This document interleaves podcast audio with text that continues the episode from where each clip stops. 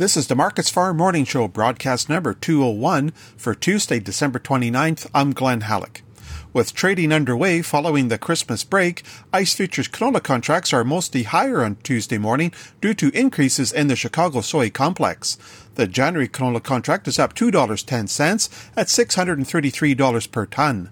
The more heavily traded March contract is up $4.30 at $632.70 per ton, and the May contract is up $3.30 at $619.40 per ton.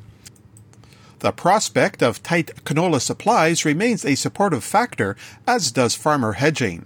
However, the strong likelihood of volatility in the market during the holidays could generate price swings until after the new year. The Canadian dollar is once again above 78 US cents as the greenback is below 90 points on the US dollar index. The loonie is at 78.10 US cents compared to Thursday's close of 77.19. Reports state that the Argentina government is intervening in the three week old strike by oilseed workers and grain inspectors. The government will sponsor talks to resolve the labor dispute that has more than 140 vessels waiting to be loaded. The U.S. Department of Agriculture issued its weekly export inspections report on Monday for the week ending December 24th. Soybean exports are at 1.45 million tons, down 48% from the previous week.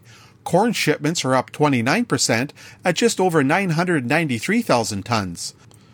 Wheat shipments are nearly 304,000 tons, down 22.5% from the previous week. Rounding off prices at the Chicago Board of Trade, soybean futures are higher on Tuesday morning. The March soybean contract is up a dime at 1267.5 per bushel. March soy oil is up nearly two tenths of a cent at 41.24 US cents per pound. March soy meal is up a dollar at 413.70 per hundredweight. Corn futures are higher on Tuesday morning, with the March contract up three and a half cents at 460 per bushel. Chicago oats are higher, with the March contract up two cents at 339 per bushel. And wheat futures are also higher on Tuesday morning. Chicago March is up three cents at 617. Kansas City March is up two and a half cents at 579 and a half. And Minneapolis March is up a penny at 578. That's a look at the ICE futures and the Chicago markets for Tuesday morning, December 29th. For Markets Farm in Winnipeg, I'm Glen Hallick.